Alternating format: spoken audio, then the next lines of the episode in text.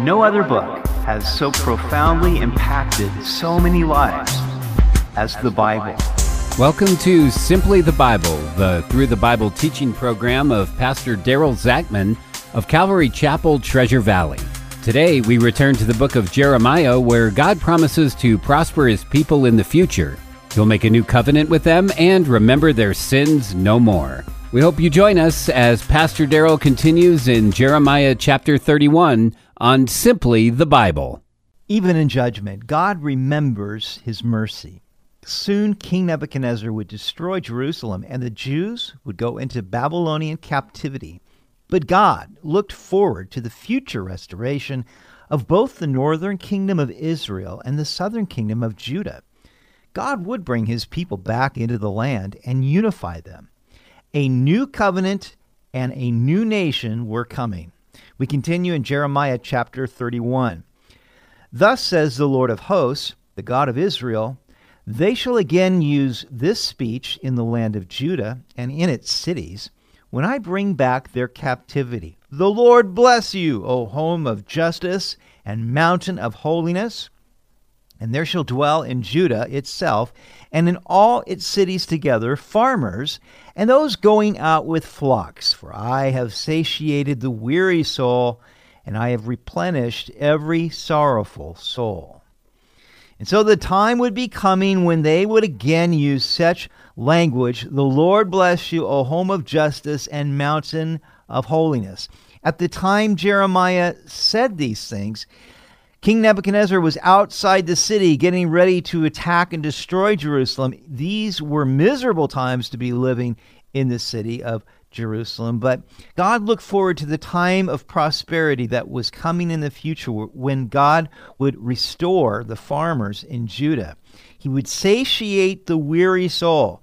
Yes, they were weary at this time, but God would take care of them in the future and replenish the sorrowful soul. God is a God who delights in restoration. After this, I awoke and looked around, and my sleep was sweet to me. Now, evidently, Jeremiah received chapters 30 and 31 in a dream. God would sometimes speak to people through dreams, and while some dreams could be troubling, when Jeremiah awoke from this one, his sleep had been sweet. And that is a wonderful blessing to those who trust in the Lord. One of the best ways to have a good night's sleep is to simply meditate on God's Word before you go to sleep. And then give Him thanks for getting you through the day and for the grace He will give you tomorrow. Verse 27 Behold, the days are coming, says the Lord, that I will sow the house of Israel and the house of Judah with the seed of man and the seed of beast.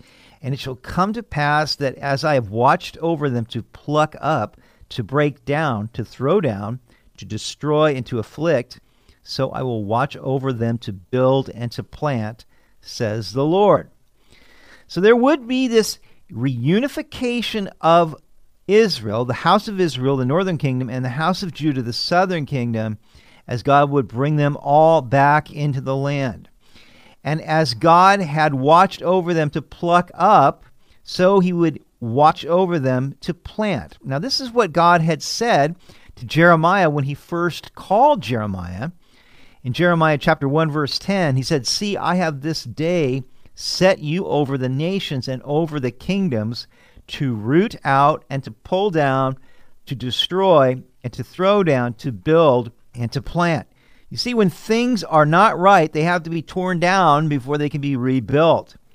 And so these prophetic words that the Lord had been giving to Jeremiah were about the rooting out and the pulling down, for that was God's judgment against his disobedient and idolatrous people. But now God was speaking of the future restoration when he would build and plant his people in their land. God had been faithful to watch over them to pluck them up, and in the same way, he would be faithful to watch over them to build and to plant them.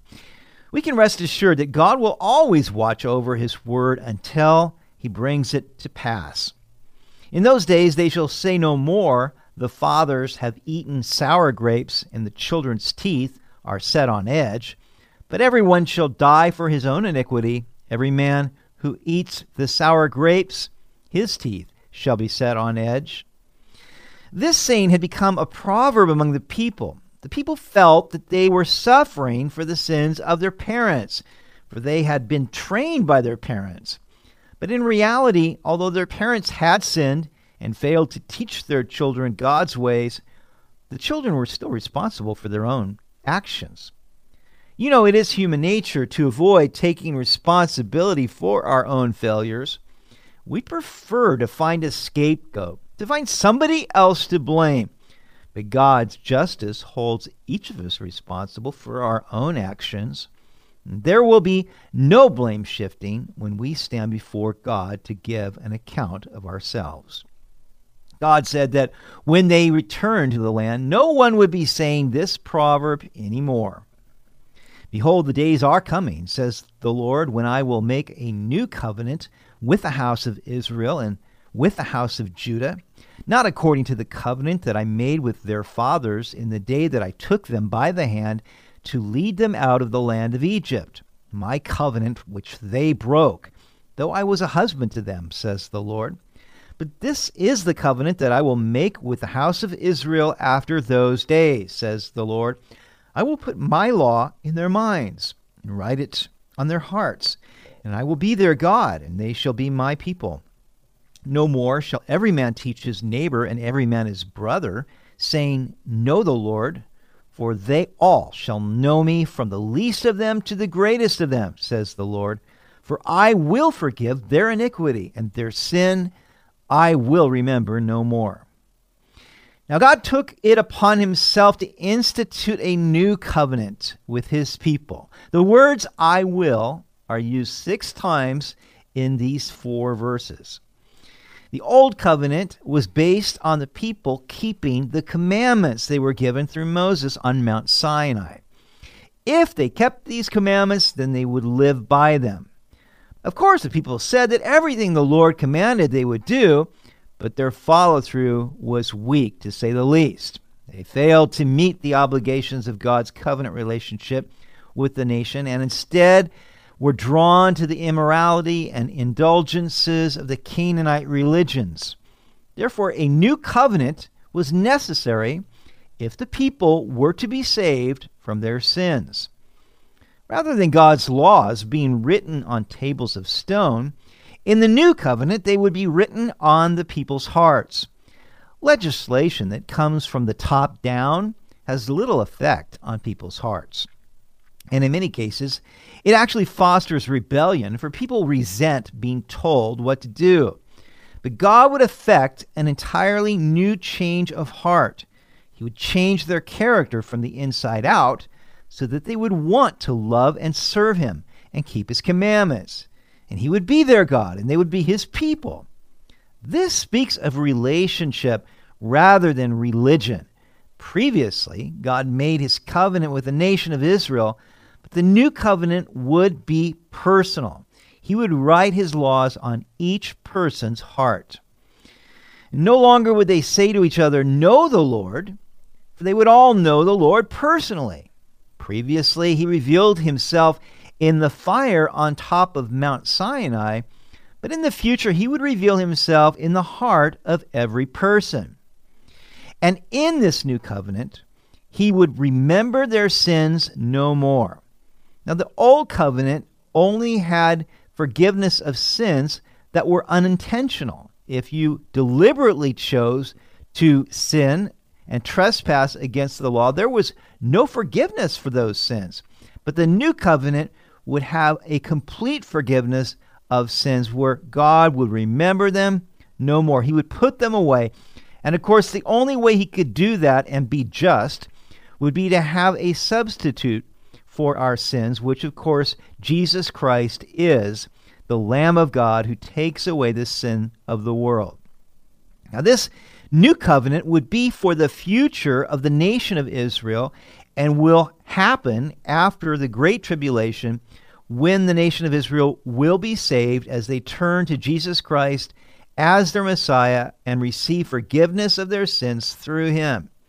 But the new covenant is for all those today who will bow the knee to Jesus Christ, trusting in him and receiving his righteousness for their sins. He became sin for us so that we could become the righteousness of God in him. And this new covenant is for all of us today who will simply trust in Christ. This is what Jesus said in Mark 14:24 in the upper room as he shared the communion elements, the Lord's Supper with his disciples, and he took the cup and he said, "This is my blood of the new covenant which is shed for many." And what a blessing it is that we can relate to God personally through the new covenant, knowing that our sins have been forgiven and God remembers them no more. Thus says the Lord, who gives the sun for a light by day, the ordinances of the moon and the stars for a light by night, who disturbs the sea and its waves roar. The Lord of hosts is his name. If those ordinances depart from before me, says the Lord, then the seed of Israel shall also cease from being a nation before me forever. Thus says the Lord If heaven above can be measured, and the foundations of the earth searched out beneath, I will also cast off all the seed of Israel for all that they have done, says the Lord. God makes an amazing promise to the nation of Israel that they would exist before him just as the sun, the moon, and the stars exist. God's covenant with Israel would be as permanent as the cosmos. Now, there is a great error known as replacement theology, which states that God is done with the nation of Israel and that the church has become spiritual Israel. Not so. God has a program still for Israel. God will turn his face back toward Israel after the rapture of the church during the Great Tribulation period, and he will restore the people into their homeland, into the land of Canaan. Uh, during the millennial kingdom, when Christ will reign there in Jerusalem. Behold, the days are coming, says the Lord, that the city shall be built for the Lord from the tower of Hananel to the corner gate. The surveyor's line shall again extend straight forward over the hill Gareb, then it shall turn toward Goath, and the whole valley of the dead bodies and of the ashes, and all the fields as far as the brook Kidron to the corner of the horse gate toward the east shall be holy to the Lord. It shall not be plucked up or thrown down any more forever. The tower of Hananel was located at the northeast corner of Jerusalem, and the corner gate was at the northwest corner of the city. So they marked the limits of the north wall. This Jerusalem that will be built will never be plucked up or thrown down anymore. This could not be referring to the Jerusalem that was rebuilt after the captivity because it was thrown down by the Romans in 70 AD. So this will occur during the millennial reign of Christ. Indeed, the Jews would pass through extremely difficult times, but in the future, God would restore and prosper them as never before. Likewise, when we trust in Jesus Christ, we can rest assured that the best is yet to come. You've been listening to Simply the Bible, the Through the Bible teaching program of Pastor Daryl Zachman of Calvary Chapel, Treasure Valley. For more information about our church, please visit our website at calvarytv.org. That's calvarytv.org. If you have any questions or comments, please contact us through our website. To listen to previous episodes, go to 941thevoice.com or check out our podcast on iTunes or Spotify, and please leave us a review. Tomorrow we will see that while Jeremiah was imprisoned by Zedekiah, the Lord told him his nephew would sell him a field Jeremiah buys it and prays for understanding. We hope you'll join us as we continue in the book of Jeremiah on Simply the Bible.